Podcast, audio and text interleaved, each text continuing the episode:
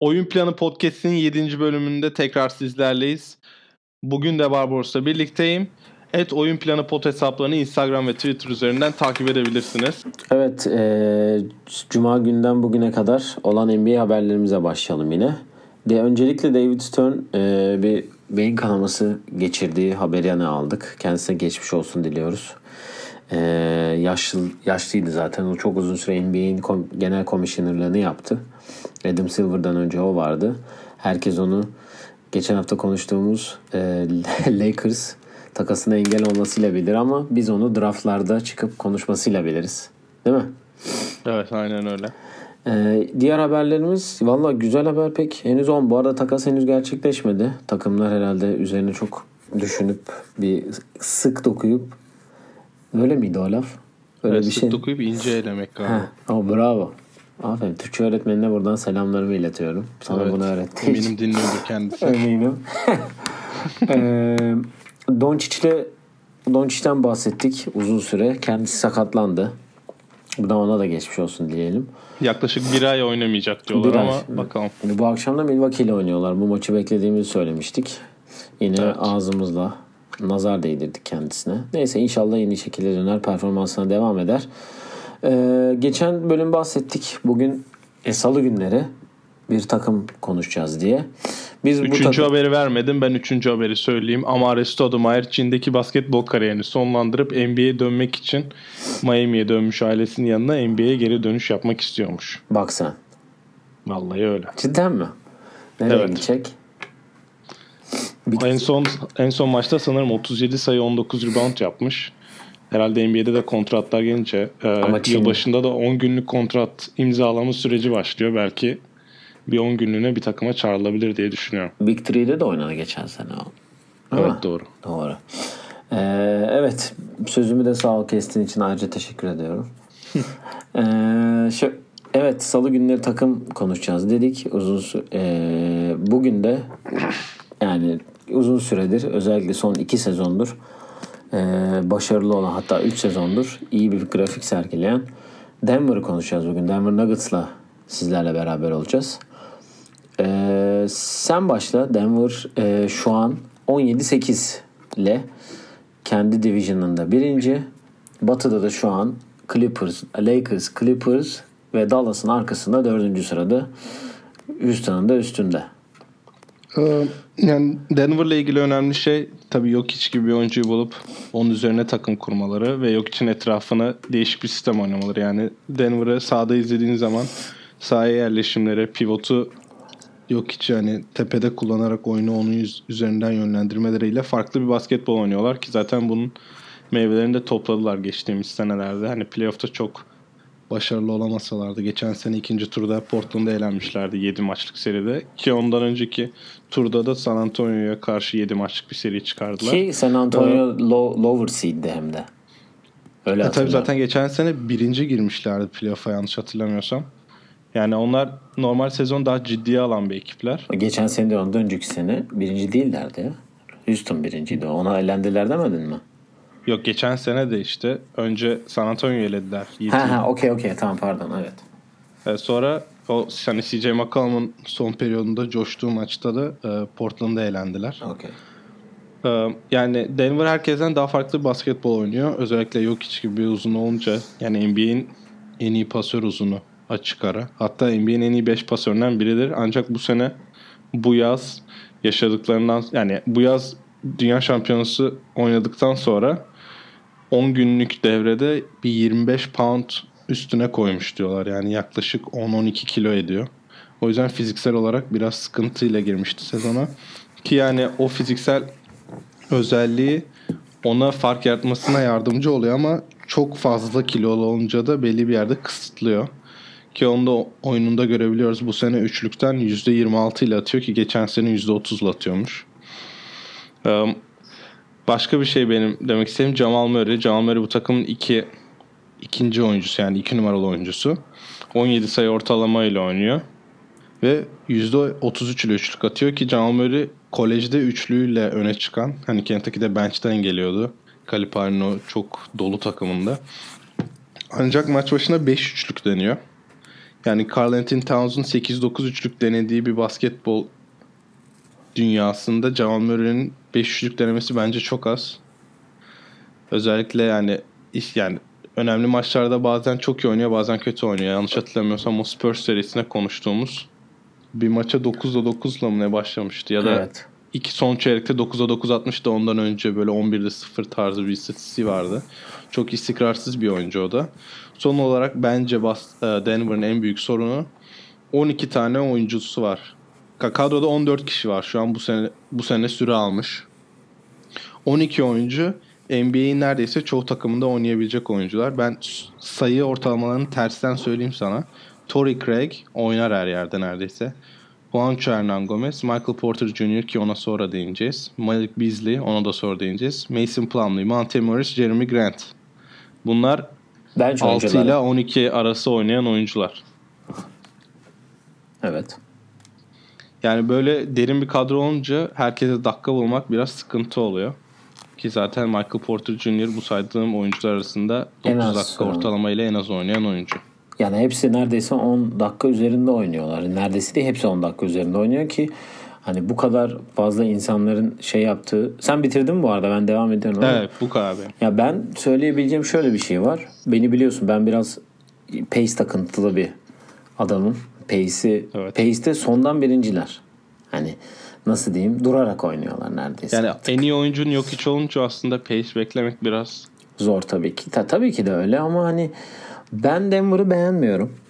Direkt net söyleyeyim sana. Yani çünkü evet bir takım oyunu oynuyorlar ki dediğin gibi yani 31 yok hiç en fazla oynayan 31 dakika pardon. Will Barton ve Gary Harris 32'şer dakika oynuyorlar. Will Barton 15 sayı ortalama, Gary Harris de 11 sayı ortalamayla oynuyor. Ki Will Barton'ı al Lakers bench'ine koy. Aynı katkıyı verir sana. Gary Harris'i al. 32 dakika oynamaz. Aynen. Hani Gary Harris'i al. Clippers bench'ine koy. Orada da oynar. Hani Milwaukee'ye çoğu takımda 2 numarada ilk 5 oynayabilecek potansiyelde bence. Yani bu sene Jerami Grant hamlesi yaptılar Oklahoma'dan. Hani Oklahoma'da belli bir seviyede oynadı. Billy Donovan onu takıntılı bir şekilde ilk 5'te oynattı her sene. Buraya geldi. Sadece 2 maçta ilk 5'te başlamış. Hı. Yani Denver biraz daha Avrupa'yı oynuyor diyeyim. Hani çünkü daha bir nasıl diyeyim yarı saha ofensiyle oynuyor yani. Hani zaten evet, baktığım... Yani Jokic olunca şöyle bir şey oluyor. Yani orada setler üzerinden daha çok hani Jokic'e verelim post up'ta o face up yapsın, katları görsün ya da tepede trailer geldiğinde ona verelim. Biz artık hani kat yapı üzerinde oynayalım. Yani daha biraz daha bireysel gibi gözüken ama hani yok için yarattığı şeyler üzerinden oynanıyor ki o da bu sene 6.5 asist ortalamayla oynuyor. Jamal Murray'de 4 asist ortalamayla. Yani neredeyse herkes asist yapıyor maç başına ki bu hani 8 kişi hatta 9 kişi bir asist ve üzeri yapıyor. Ondan hani senin dediğin gibi biraz daha Avrupa'yı bir basketbol oynanıyor. Yani 17-8'ler dediğimiz gibi ama üst sen o istatistiği verdin. Üst yukarı yani 5 %50 galibiyet üstü takımlara karşı 5'te 5'ler. Yani 10 maç 5 galibiyet 5 mağlubiyet. Hı. Şeyde 5 %50 galibiyetin altında olan takımlara da kaçlar demiştin? 10'a 3 mü? Yok. Evet. 10'a 3 değil mi? Hani bilmiyorum, ben çok fazla beğendiğim gibi değil. Bir de şöyle bir şeyim var benim de, ben Jamal Murray'i de beğenmiyorum. Hı. Bana çok şımarık geliyor. Çünkü hem bir işte Kyrie ile girdiği bir şey var. Bir olay var. Aynı zamanda Oklahoma'ya karşı Russell Westbrook'la herkes şey yapıyor ama bu biraz itici geliyor bana yaptığı şeyler. Hani itici yani tamam evet iyi bir oyuncu. Buna yeteneğine asla bir laf edebileceğim bir şey yok. Daha 22 yaşında ama 22 yaşında olan diğer oyunculara bak. Devin Booker mesela daha küçük Jamal Murray'den. Ama mesela o hep oyununu geliştirip hep bir böyle üstüne bir şeyler katmaya çalışıyor. Evet onun da bazı defoları var. Yani ama ben kendi takımın olsa bir tek herhalde ya Jokic'ten bahsettin sen. Avrupalı şeyinde konuşmamıştık çok fazla. Jokic'in de fazla kilosu biraz ona sorun yaratıyor. Ama benim yine takımımı alacağım. Ben Gary Harris'i alırım yani. Çünkü evet. Gary Harris'e çok istikrarlı bir oyuncu yani. Hani veririm Gary Harris'e. Hani derim ki tamam. Hani girip savunmasını yapıyor.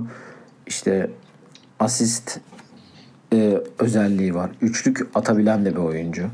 Hani yani üçlük ve hızın base olduğu bir ligde bu kadar yavaş oynayıp bu kadar az ya maç başına 30 üçlük at deniyorlarmış mesela.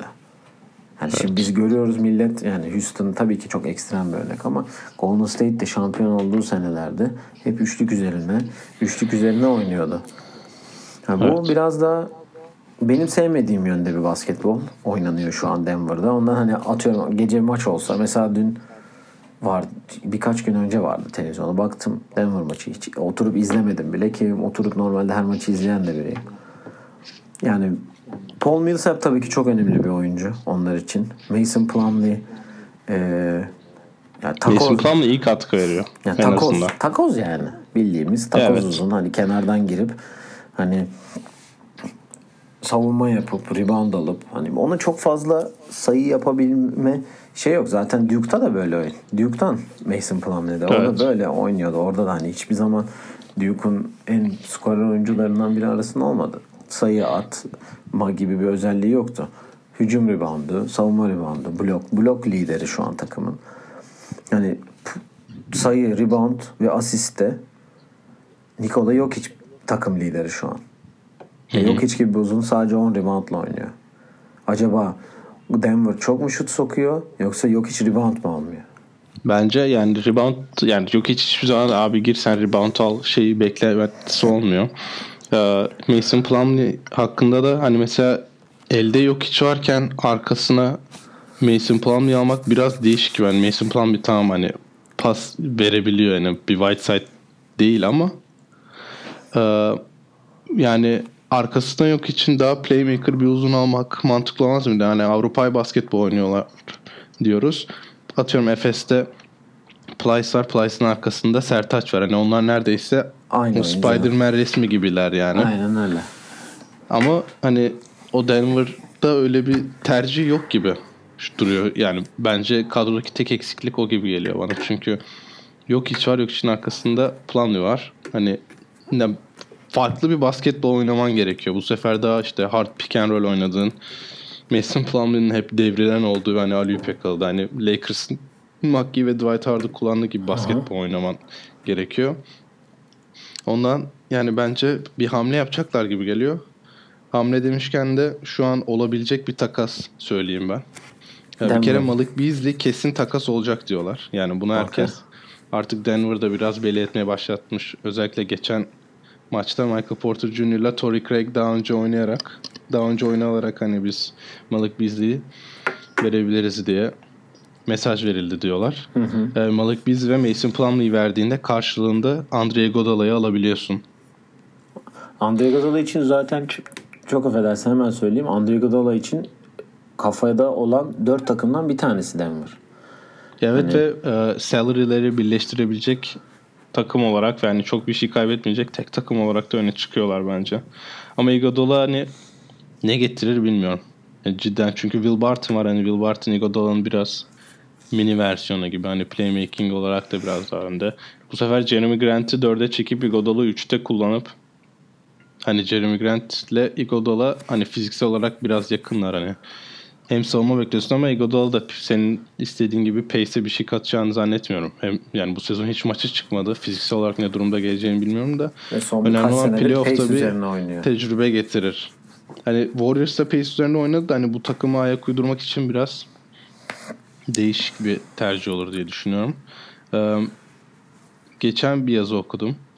Denver konuşacağımız belli olduktan sonra hani Billups ve Ivers'ın takası olmuştu hatırlıyorsan Denver'a gerçekleşen hani o seviyede bir takas olsa nasıl bir takas olur diye birkaç Denver yazarlarına sormuşlar. Şöyle bir şey var. 3 takımlı bir takas oluyor. Denver, Portland, Cleveland. Away. Denver'a CJ McCollum geliyor. Okay. Portland'da Gary Harris'le Kevin Love gidiyor. Cleveland'da da Malik Beasley, Juancho Hernangómez, Kent Bazemore ve iki takımdan da birer ilk tur hakkı. Valla Portland için Kevin Love çok konuşuluyor ama CJ McCollum'u kaybedecek seviyede olur mu? Bana pek gerçekçi gelmedi açıkçası. Peki Gary CJ McCollum'un yerine %70-80 derecesinde doldurmaz mı?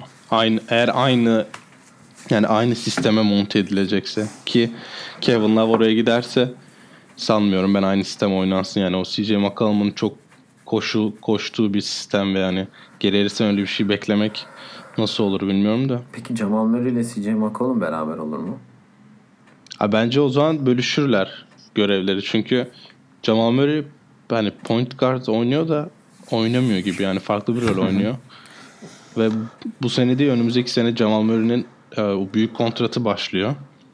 Jokic'ten fazla para kazandı. Jokic'ten neredeyse aynı para kazanmaya başlayacak.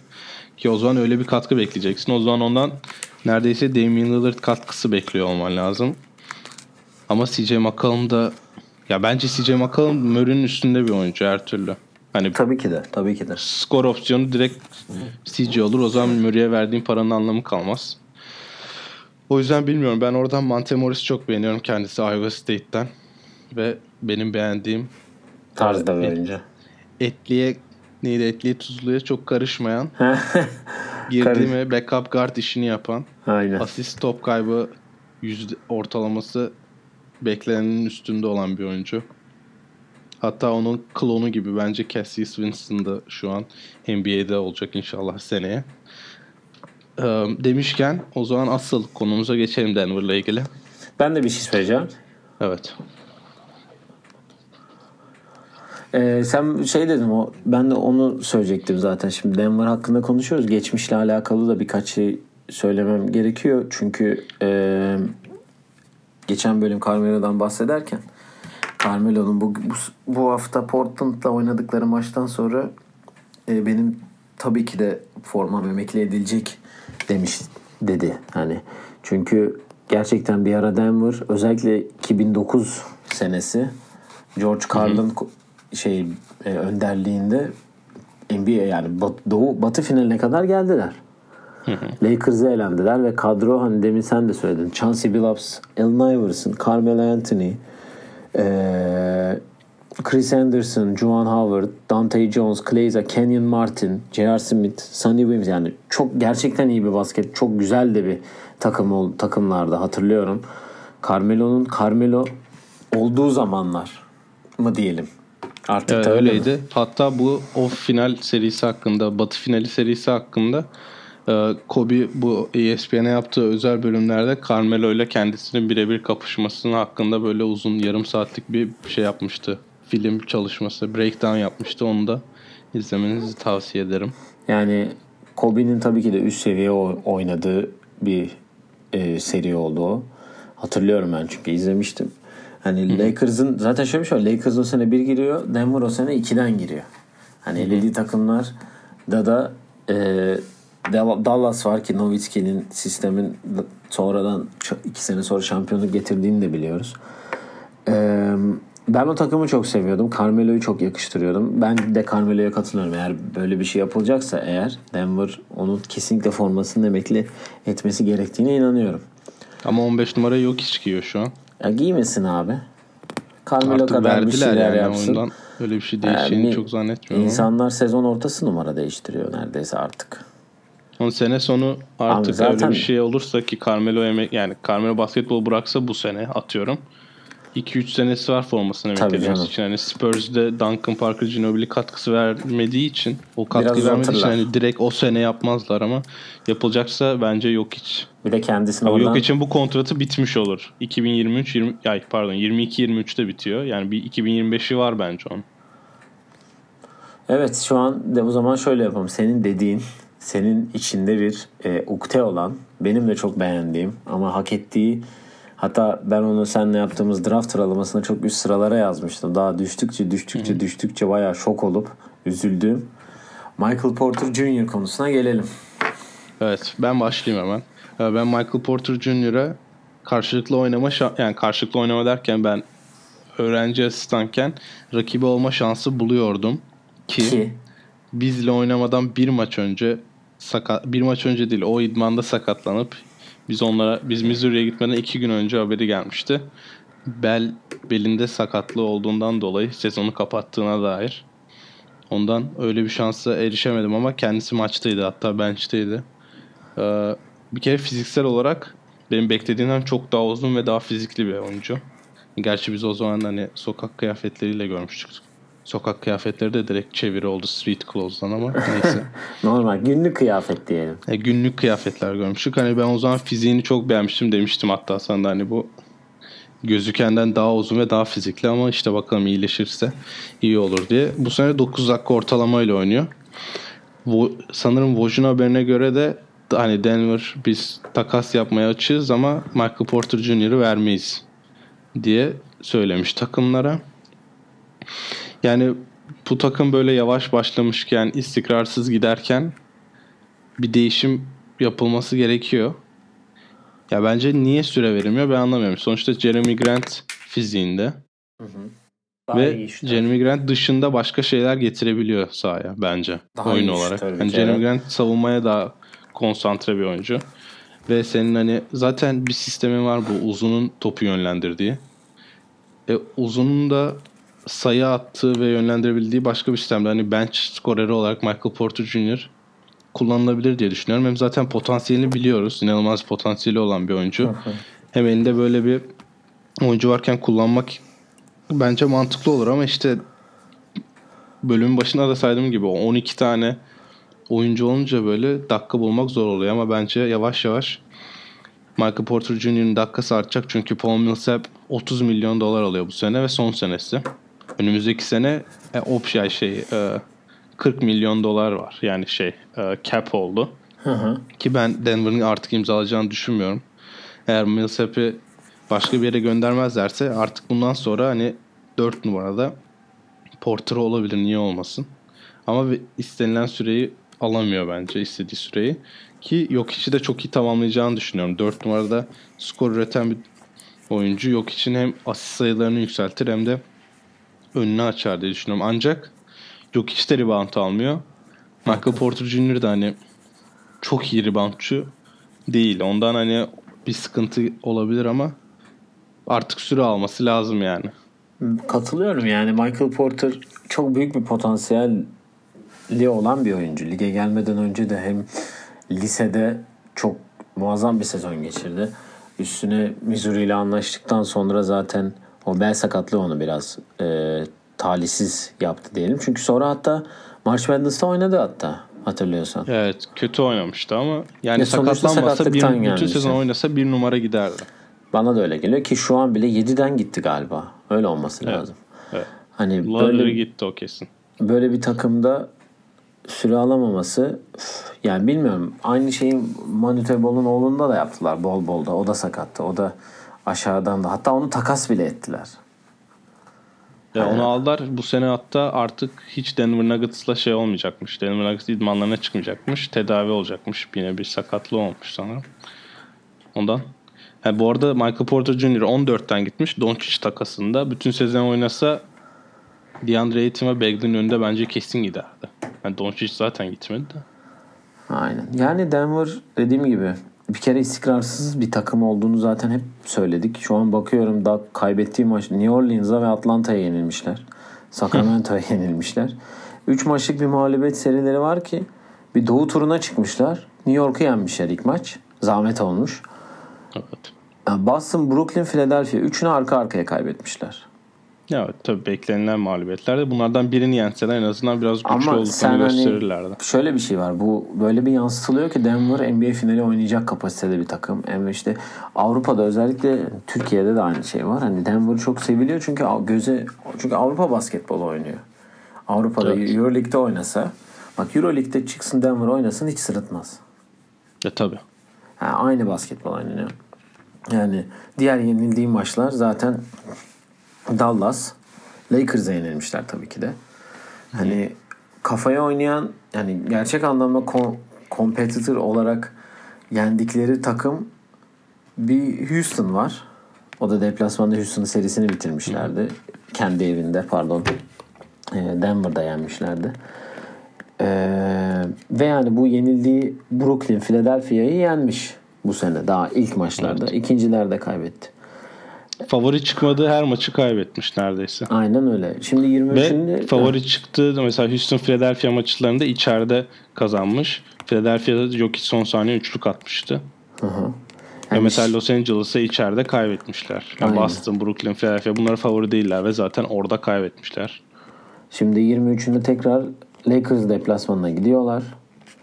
Yeni yılın ilk maçında da Houston'la oynuyorlar. 1 evet. Ocak'ta Houston'la oynayacaklar. Houston'da. 13'ünde... Christmas'ın son maçında New Orleans'la oynuyorlar ki bence Christmas'ın Warriors Rockets'tan sonra en kötü maçı olmaya aday maçlardan bir tanesi. Evet. Hani Clippers'la oynayacaklar. 13'ünde. Ya bilmiyorum, ben dediğim gibi Denver çok böyle göze hoş gelen bir NBA takımı kıvamında basketbol oynamıyor. Oynamadığı için de hani kimi reporterlar bakımından yok hiç de olmasa hiç konuşulmayacak bir takım gerçekten. Zaten evet. Yok hiç olmasa buralarda olmayacaklar. Ama şimdi zaten yok içinde kötü gitmesi. Geçen sene MVP yarışında adı geçiyordu yani, evet. Hatırla. Bu sene hiç orada değil. Hani dediğin gibi fazla kilosu, fazla kendine bakmaması diyelim. Hani Shaq de ben de kendime bakmıyordum diyordu ama ben diyor ne kadar iyi potansiyelli olduğumu biliyordum diyor. Hatırla onu. Ben de zaten kendime baksaydım diyor. Biz diyor her sene Kobe ile şampiyon olurduk diyor. Yani ben Denver'ın maksimum 4 ya da 5 bitireceğini düşünüyorum Batı'da. Ve Batı playoff'unda bu sene eğer 4 bitirirse zaten 5 ile oynayacak. Altındaki takımla da zorlanacağını düşünüyorum. Yani sürpriz olur. 3 bitirirse eğer, yani Lakers'la Clippers'ın yanına geçip yani yanına yaklaşamayacak. O bir kesin. Evet. Hani onların arkasında bitirecek. Onların arkasında bitirdikten sonra 3'ten 6'dan biri gelse kim gelecek? Hani belli olmaz. Ama hani bir Houston, bir nasıl diyeyim? Dallas. Bir Dallas'sa yarışabilecek kapasitede. Ama işte dediğimiz gibi hep diyoruz bu yayınlarda, hep sezon daha henüz 23 maç oldu. Hani evet, belli bazı şeyler belli oluyor tabii ki de ama hani bilmiyorum, Utah'la bence aynı seviyede bir takım. Ya şöyle bir şey var. Onların en büyük avantajı tabii ki o Denver'ın rakımı ve yüksekliği, yani o insanların farklı oksijen seviyelerine çıkması ve onların zorlaması. Yani şu an hani Houston'la eşleşiyorlar ki yani Houston bence çok rahat yenebileceği bir takım. Sezonu bitirdiklerinde bence ilk 5'e girerler ama alttan gelecek mesela senin dediğin gibi Dallas, Houston, Utah bence favori olurlar mı emin değilim. Hani inanılmaz bitirirlerse sezonu farklı bir şey konuşuruz ama bu takımlar yani daha başarıya aç takımları bence Denver'dan. Hani Denver hep bir seviyeye çıkıyor, sonrasında yapamıyor. Oradan biliyoruz ama atıyorum Sacramento, Oklahoma, Spurs, Portland gelirse bence yine favori çıkarlar. Yani bu takımlardan biriyle eşleşirlerse işte Dallas, Houston, Utah bence ilk turdan elenme ihtimalleri çok yüksek. Yani o da yine yok içe bağlı. Bu Avrupa basketbolunu bütün sene oynadıktan sonra playoff'ta sistem değiştirmedikçe ve bütün odak senin üstüne olunca bozuluyor sistem. Yani bu sistemi bozmak kolay çünkü zaten yarı saha basketbol oynanıyor ama yani bütün oyuncular söylüyor, biz playoff'a kadar takmamamızın nedeni biz her gün scouting report'a bakıp o oyuncunun ne yapacağını ezberlemiyoruz. Sadece onların oynadığı konseptlere bakıp onu savunmaya çalışıyoruz diyorlar. Ama playoff geldiğinde sen Will Barton'ın pick and roll'de ne yapacağını ezbere biliyorsun. Jamal Murray'nin hangi screen'den hangi sette çıktığını ezbere biliyorsun. Çünkü 7 maçlık bir serüvene hazırlanıyorsun. Böyle bir şey hazırlandığın zaman Denver'ı durdurmak daha kolay oluyor. Çünkü kendi şutunu yaratacak. Yani geçen sene Warriors'ta da gördük. Van Vliet, Kawhi, Lowry, Siakam. Ya bu 4 oyuncu birebir oynayarak kendi sayılarını üretebilen oyunculardı. Denver'da bu sayı ya Jokic bile kendi şutunu yaratamıyor neredeyse yani. Biz pick and roll üzeri ya da post-up'ta her verdiğinde sayı atacağını beklemiyorsun. Ya geçen geçen salı günü Shaq ve Charles Barkley, Embiid için hani istikrarsızsın, biz de böyle oyunculardık ama biz işimizi işte ciddiye aldık ve her akşam aynı şeyi vererek bu seviyeye geldik diyor, dediler. Ve hani Embiid dedi ki haklılardı, o ikisi all time great, yani onun dediklerine inanmayacağım, kimi dinleyeceğim tarzı bir şey dedi. Ve sonra gitti Boston'a karşı şov yaptı. Bence aynı şey Jokic için de geçerli. Hani Jokic geçen sene All NBA First Team bitirdi. Bu sene All NBA Third Team'e girme şansı bile yok yani şu an oynanılan 25 maça baktığında. O da eğer bu seviyede kalmak istiyorsa her maçta bence aynı performansı göstermeye çıkmalı. Yani Jamal Murray de aynı şey.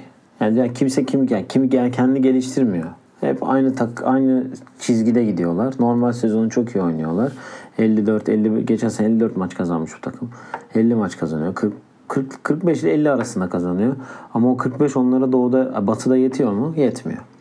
Çünkü ya yetmez çünkü rakipler zaten her sene daha iyi oluyor. Ya işte onlar kendilerini geliştirmediği sürece Denver hep aynı çizgide devam edecek. Hani ilk 5 takım arasına girecek. Orası bir kesin ama alttan gelen Utah onların ensesinde olacak gibi. Houston da aynı şekilde. Hani şu an Sacramento ve Oklahoma var playoff yarışında. Hani o 7-8 için çok fazla aday var. Phoenix var, Minnesota var, San Antonio var, Portland var. Var da var yani. Memphis bile oraya yakın neredeyse şu an. Hani ne olacağını pek kestiremiyorum. Hani biliyoruz ama ileride ne olacak göreceğiz. Ve bu arada şöyle de bir şey de var Denver'la ilgili. Ligin yani tabii ki de şöyle bir şey, ligine nasıl yiyen takımı olduğu gerçeği de var. Çünkü yarı saha basketbolu kendi basketbolunu kabul ettirmeye çalışıyor. Ve yani çoğu takıma da bu basketbolu kabul ettirip az sayı yemeye çalışıyor. Hani göreceğiz. Yani dediğim, bunu hep söylüyoruz. Her program neredeyse bir 10 kere söylüyoruz ama dediğim gibi göreceğiz. Ama ben Denver'ı maksimum Batı'da ikinci tura çıkar diyorum. İlk turu geçemezse de şaşırmam. Ben de öyle diyorum. O zaman senin geçen hafta bütün bir hafta boyunca beklediğin, senin için özel olan kampüs ziyareti bölümüne gelelim.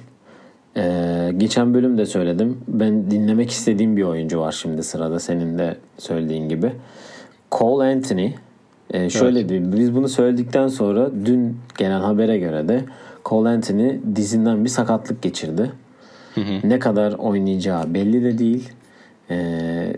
North Carolina için tabii ki büyük bir kayıp.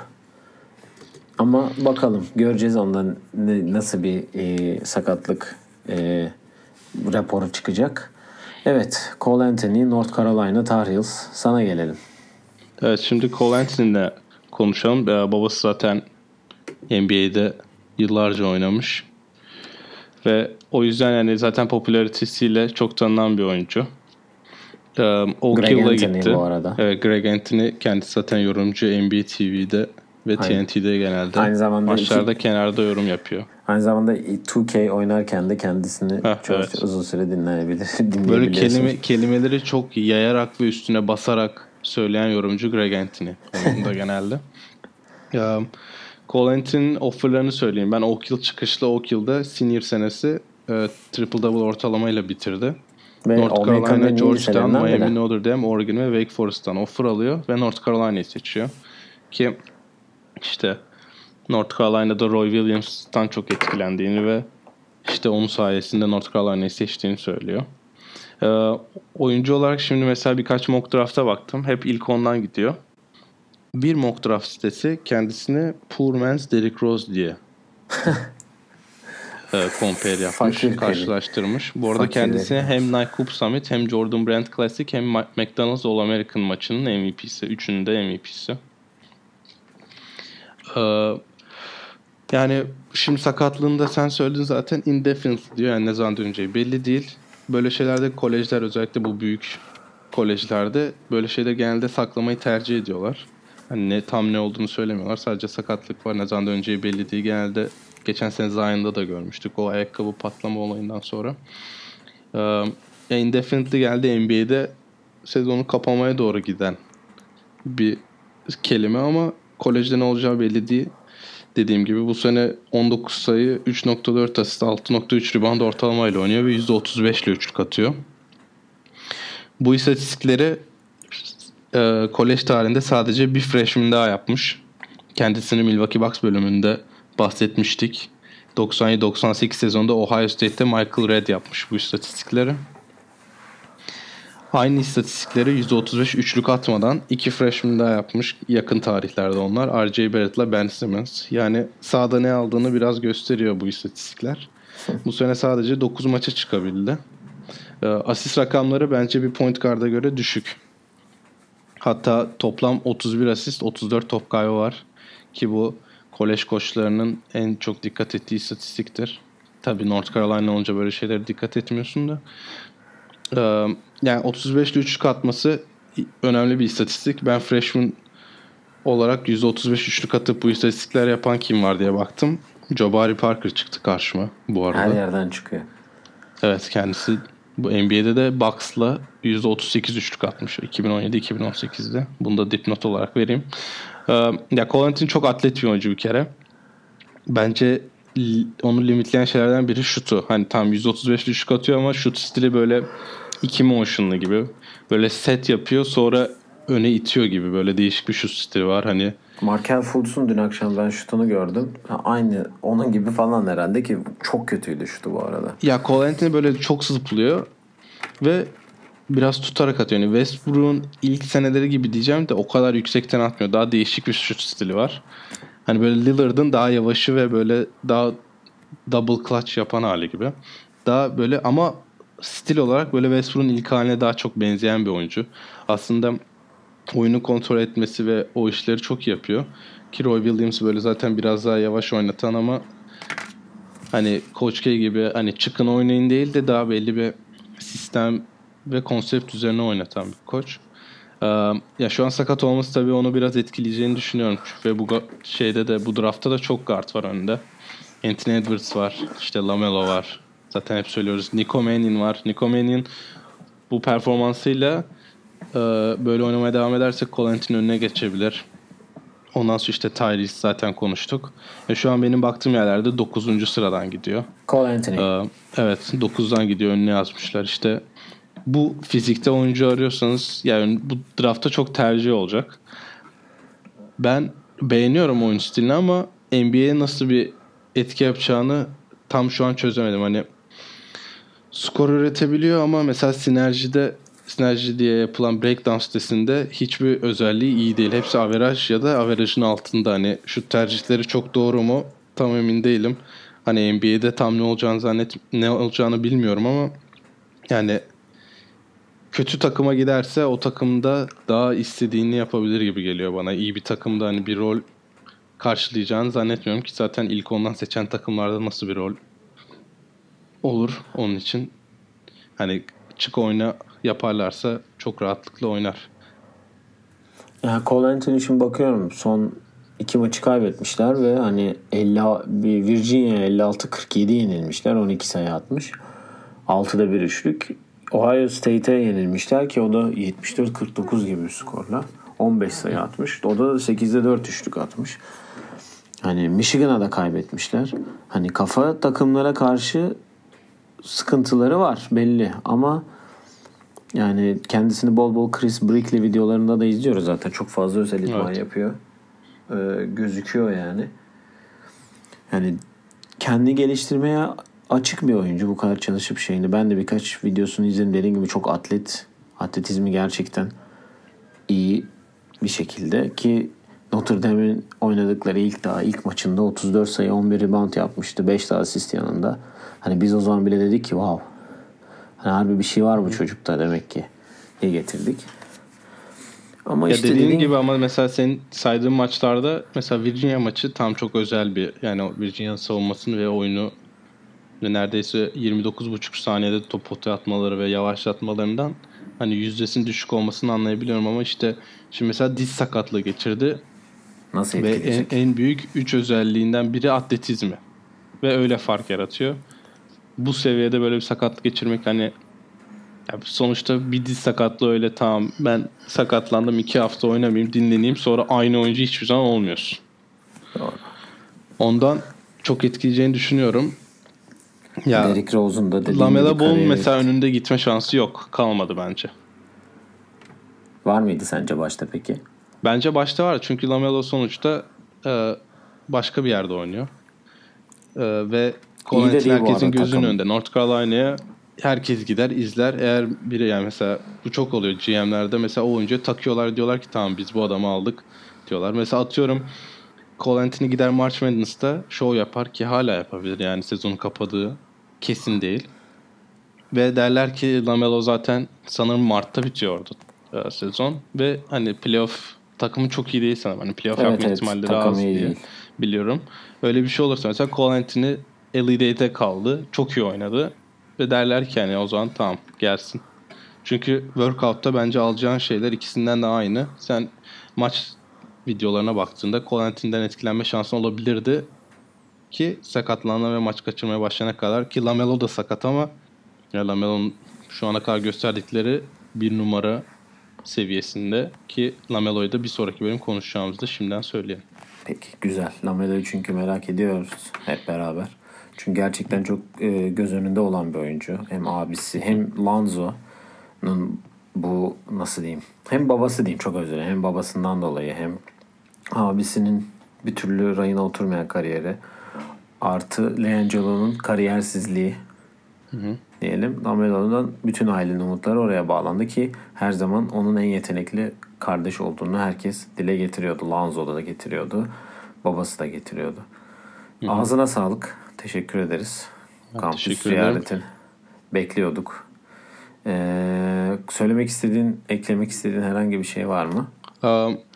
Cuma günü son konsept bölümümüzü yapacağız. Ondan sonraki hafta 2010 10 yıllarının olayları ve takımlarıyla sizlerle olacağız. Evet, bizi dinlediğiniz için teşekkür ediyoruz. Hoşça kalın. Hoşça kalın.